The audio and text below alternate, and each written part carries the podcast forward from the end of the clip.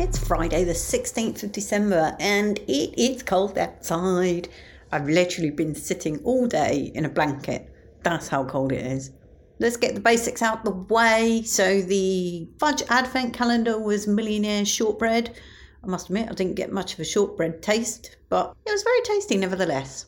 And the candle was cinnamon stick, which I've had before, and I know that smells nice. I've gone back into my face stocking today. I don't know why. Everything aches, and I just feel I need the support. it's a bit of extra warmth as well, isn't it, around your head?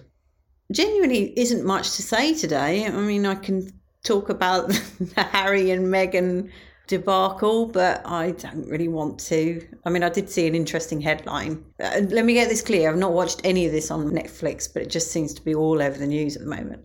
And I did see an interesting headline that talked about Harry and Meghan's mixed truths.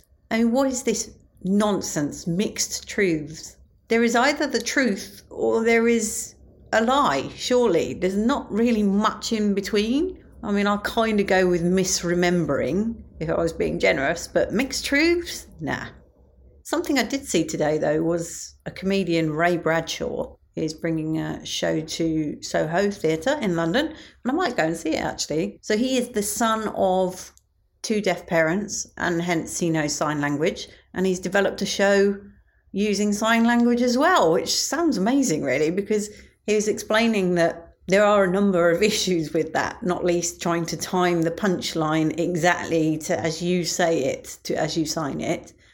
And then, of course, there are some signs that are particular to families, cultures. And I can't remember what it was in the article now, but he was signing something which is, oh, that's right. He was saying his father is a spy, and his sign for that is you make a circle with your hand and stick your nose through it.